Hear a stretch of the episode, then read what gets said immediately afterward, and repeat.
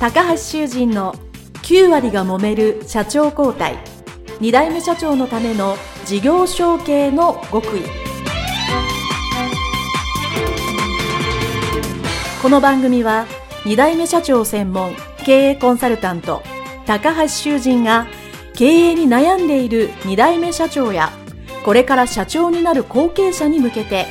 経営力を伸ばし会社を引っ張れるリーダーシップを身につけるための番組です。これまで数百社をコンサルティングした実績から2代目社長ならではの悩みを知りその解決のための独自理論によって2代目社長もまた従業員も幸せに仕事ができることを目指した内容です。皆さんこんにちは。事業承継コンサルタントの高橋修人です。本日は栗田作眼機株式会社代表取締役池田俊明様の会社にお邪魔しましてのインタビュー後編でございます。えー、池田社長どうぞよろしくお願いいたします。よろしくお願いします。えー、前半でですね、えー、後継者時代、えー、大変苦労されたと。えー、やりたいことやろうとすると大体反対されて、えー、できなかったり。はい、まあ、会社に入ってですね、あやっぱりサラリーマンから自分の会社に入ると、まあそのギャップが起きて大変ご苦労されたと。いうお話を、はい、えー、お聞きしてですね、まあ多くの、えー、多くのっていうかほとんどの後継者の皆さん、私も含めてそうですけど、やっぱりね、自分の会社、サラリーマンより自分の会社の方がちょっと小さいものですから、そういう悩みが、まあ皆さん共有というかね、共通であるんじゃないかなというふうに思いました。はい、まあそしてですね、えー、まあこの後半はまあいよいよ、えー、そういう大変な後継者時代を超えて、会社を引き継いで、はい、社長になってから、えー、じゃあ、どうしたかというお話をお聞きしていきたいと思いますので、よろしくお願いします。よろしくお願いします。えー、前半でですね、お聞きして、まあ、いろいろやろうと思ってできなかったということを、はい、じゃあ、社長になってからということなんですけど、まあ、その社長になられたっていうのは、その、まあ、どういう経緯とか、どういうタイミングでなられたんでしょうか？あれはですね、父が78歳の時に会社で脳梗塞を起こして倒れまして、はい。え救急車で運んだんですけれども、はい。右半身不随の後遺症が残りました。あの、右半身不随ってどういうのかなって、その時先生とお話しして初めて知ったんですけど、はい。頭のてっぺんからつま先まで、右側半分がピタッと止まるんですね。ですから、あの、顎の筋肉も左は動くけど右は動かないので引きつってるような感じになる。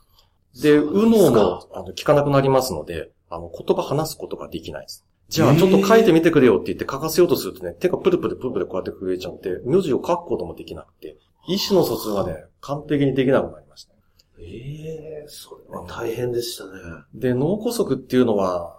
血管にが詰まっちゃう。うんうんうん、で、あの、血流が流れやすくする、治療をするんですけれども、うんうんはい、あの、入院して3日目にですね、あの、唾を飲み込んで、肺の中に入っちゃったんですね。いわゆる誤嚥なんですけど、はいはい、肺炎を併発しちゃったんです。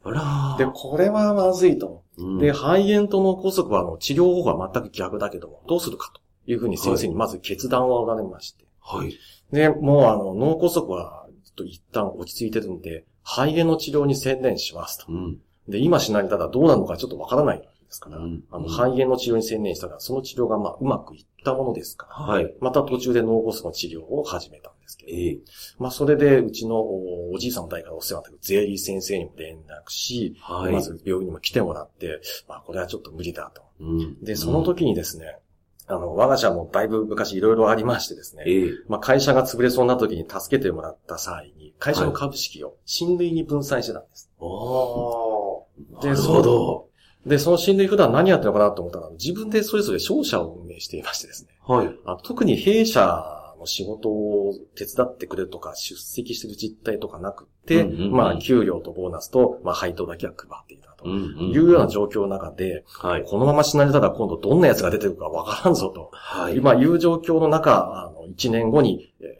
私が代表になりまして。うん、で、まあ、あの、状況も親戚の方にちょっと説明しに行きまして。はい。まあ、そうか。言って、とりあえず社長になった感じですね。で、それまでは、あの、取締役ではあったんですけども、はい、役員会議にはまだ一回も参加したことがなくて。えー、そうなんですね。社長業の何たるかっていうのは全く知らなかったんです。はい。で、それで金庫の蓋を開けて、この一貫何使ってんですかって経理の女性に聞くところから始まりまして。ああ、それは大変ですね。で、いきなり給料に決済してくれって言われても、バッと見たときに、このアンバランスは何なんだと驚きましてですね。はい。重要な役割背負ってる人の方が給料が安いとかね。まあ、これ調整できるのかしらと思って困りました。まあ、そんなところから私の経営者生活はスタートしました。あでも最初は本当にじゃあ、もう困ったことだらけで あの、大変だったと思いますけど、まあ、その中で、まあ、要は会社の、まあ、経営の課題として、はい。あの、これが一番大変だったなっていうのは、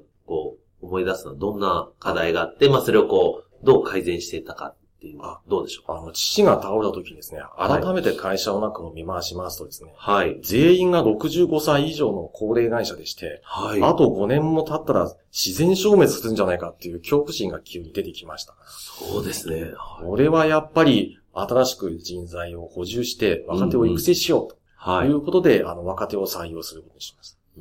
で、その一方、ただいただけではまだ危ないので、はい。もうちょっと教育をしつつ、組織活動しようと思いまして、あの、東証一部上場の某、コンサルティング会社さんに、はい、コンサルに入っていただきまして、あの、本来事業活動に必要な計画書等など、いろいろこう整理してもらいました。はい。で、ただ、やり始めたはいいんですけども、今まで皆さんそこまでやった経験があるの私一人しかいなくてですね、あの、自分にとってはこんな表を作るのは当たり前だよと思ってた資料の数々は、彼らにとっても首を締め上げるかのごとく見えるらしくてですね、はい、なかなか定着しなかったんです。まあ、それでも、これをやらないと次のステップに進めないんだと言って粘っていましたらば、はい、まあ、営業部にいる全員がまあ脱落したりとか。で、えー、で、まあ、製造部の人も一緒に工程管理とか、まあ、外注管理と、で、あとは工場は工場で、え方針を打ち出しましょうということで、はい、あの、立派な資料を作ったんですけれども、はい。まあ、ここでもですね、なかなかついてこれなくて全員脱落したと。えー、で、それを続けてるうちに、あの、組合騒動が勃発しちゃってですね。あらそれも私が出張して留守の時にやられちゃいました。ええー、一体何事が起きたんだっていうところで、あの、ちょっと私、非常に考えることが始まりました。ええー、それを、じゃあもう社長になれて、その、2年とか3年で今のようなことが次々起こって。はい。ですから経営者になったばかりですと実は労働法も知らなくって、ただ常識だけで判断していたんですけど、はいはい、まあ相手はあの弁護士も頼んで相当入念にやってたみたいですね。あの、新しく後から入ってきた営業マンと、え設計部員がどうもやってたっていうのが後で分かりました。ええー、そう、大変でしたね。で、それで非常に頭にきましてですね。はい。私たちを評価してくれるのはお客さんしかいないのに、じゃあお客さんの納期どうするんだと言った配慮は一切なくって、ただ条件飲んでくれなかったらば、騒動を起こすという一方的な突きつけを受けたもんですから。はい。そんだったらダメだって言うんで、組合の執行役員4人を即時解雇しちゃいました。で、そしたら当時25人いた会社だったんですけど、一気に9人になりました。あらそ、まあ、それは、大変ですよね。また、そう、さっきのお客さんに納期の話で言うと、25人でも大変なので9人になるというのは、相当大変だったんですね、ええ。で、まあ、今までの、えいきさつを振り返ってみればね、はい、まあ、俺がいなかったらこの会社動かないだろうっていうような傲慢な社員もいたもんですから、いや、いいよ、あとは全部俺一人でしょうからと。言って、実際自分一人でしょったん。です。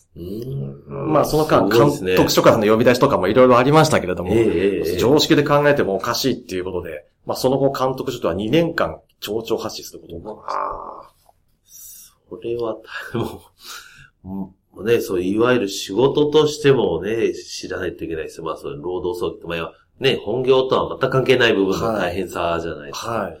それ、それがだから2年間も続いた、えー、設計も営業も工場での組み立てとか納品や打ち合わせも全部自分一人でやってるときに、まあ裁判所の対応はしなくちゃいけませんし、あとはあの監督署からも来ますし、えー、いやーこれちょっとどうなんのかなと思ってね、もうオーバーロードしながらの生活だったんです。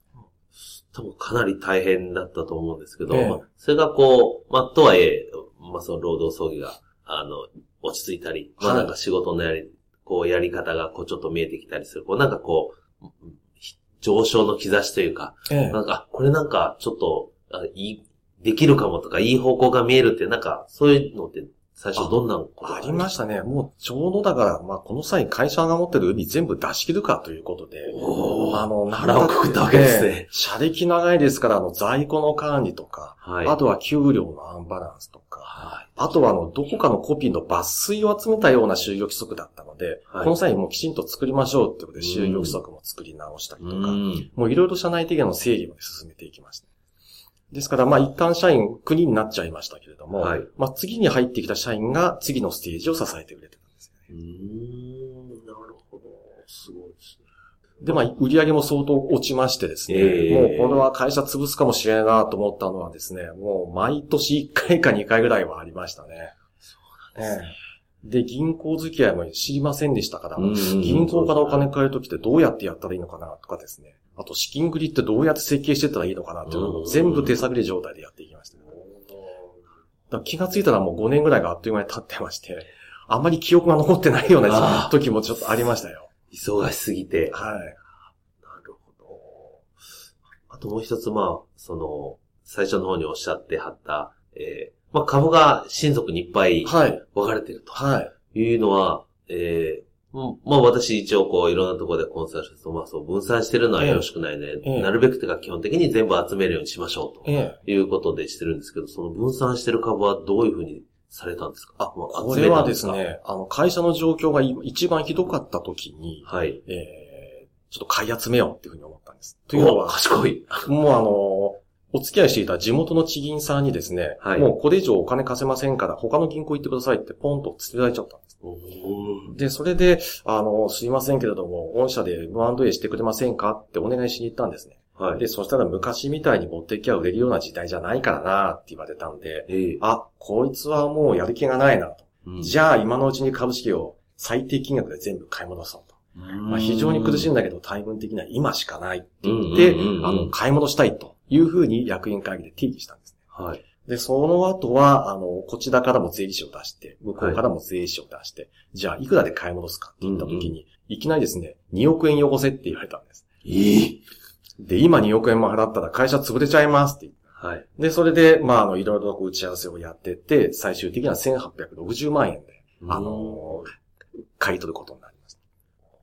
で、途中では、あの、向こうはおじさん二人いましたから、一人のおじさんは、あの、途中で給料減らしたものですから、うん、なんだよこんなもんって免税ポート投げたっきり、あの、会議に出てこなくなっちゃってですね。うんうん、要するにまあ昔は何あったかったって今からその事実確認のしようもありませんから、うん、まあ、もう貸し借りも一切ない状況の中で、そりゃないでしょうと思いましたから、まあそれで、まあ最終的にはお金で、えー、生産して、で、えー、まあオーナー社長になった瞬間だったんですけども、このどん底になったということで一体どうすりゃいいのかなっていうのは、あの、ずっと続きましたよ。まあ、それでもひたすら営業をやりつつ設計して納品はし続けてたんです。で、お客さんもやっぱり新陳代謝しましたから、はい、あの、昔うちにいた会社の社員辞めた後に独立して、もともとあったお客さんと、あの結託して売りの売り上げガボッと持ってったんですけど、まあ、やっぱり向こうも新陳代謝して新しい方が出てくると、はい、やっぱり付き合い方が古い社員とできなくって、で、それでだんだんお客さんが戻ってきたっていう感じでした、なるほど。一旦、まあ、離れたお客さんが、はい。帰ってきてる。はい。で、あと、こちらの提案も、毎回展示会があるたびに新しい情報を持ってきては、あの、自社の製品に組み込めないかっていうので、いろいろ工夫して持っていきましたんで。で、それがちょうど、あの、人手不足と安全対策の方針に合ってたんですね。はい、で、それで、まあ、あの、だんだんとこう、ぐぐっと入っていくようになったんです。あと、新規顧客の開拓も、まあ、その時同時に進めていましたんで、新しいお客さんの方は、もうやっぱり完璧にこちらをついていました。まあ、それが、まあ、なんとか良かったかなと。まあ、もう聞くともう本当全分野で、もう、課題というか、やらなきゃいけないことがたくさんで、ええ、もまあ、さっきね、記憶あまりないっておっしゃって相当もうお忙しかったんだろうな、というふうに思って、かなりもう、多分こう人間ってこう、あまり大変すぎると記憶をなくすようにできたので、本当に大変なことがその5年ぐらいはあったんだろうなと思うんですけども、はい、まあ、そうは言ってもですね、まあ今、えー、社長になられて12年、はい、ということなんですけど、まあ今、思い返してみると、はい、まあまあ、あの、社長になられて、まあ引き継いでやられてみて、良かったなと思うことはどんなことがありますか？あ、あのですね、自分の視野がガバッと広がりましたですね。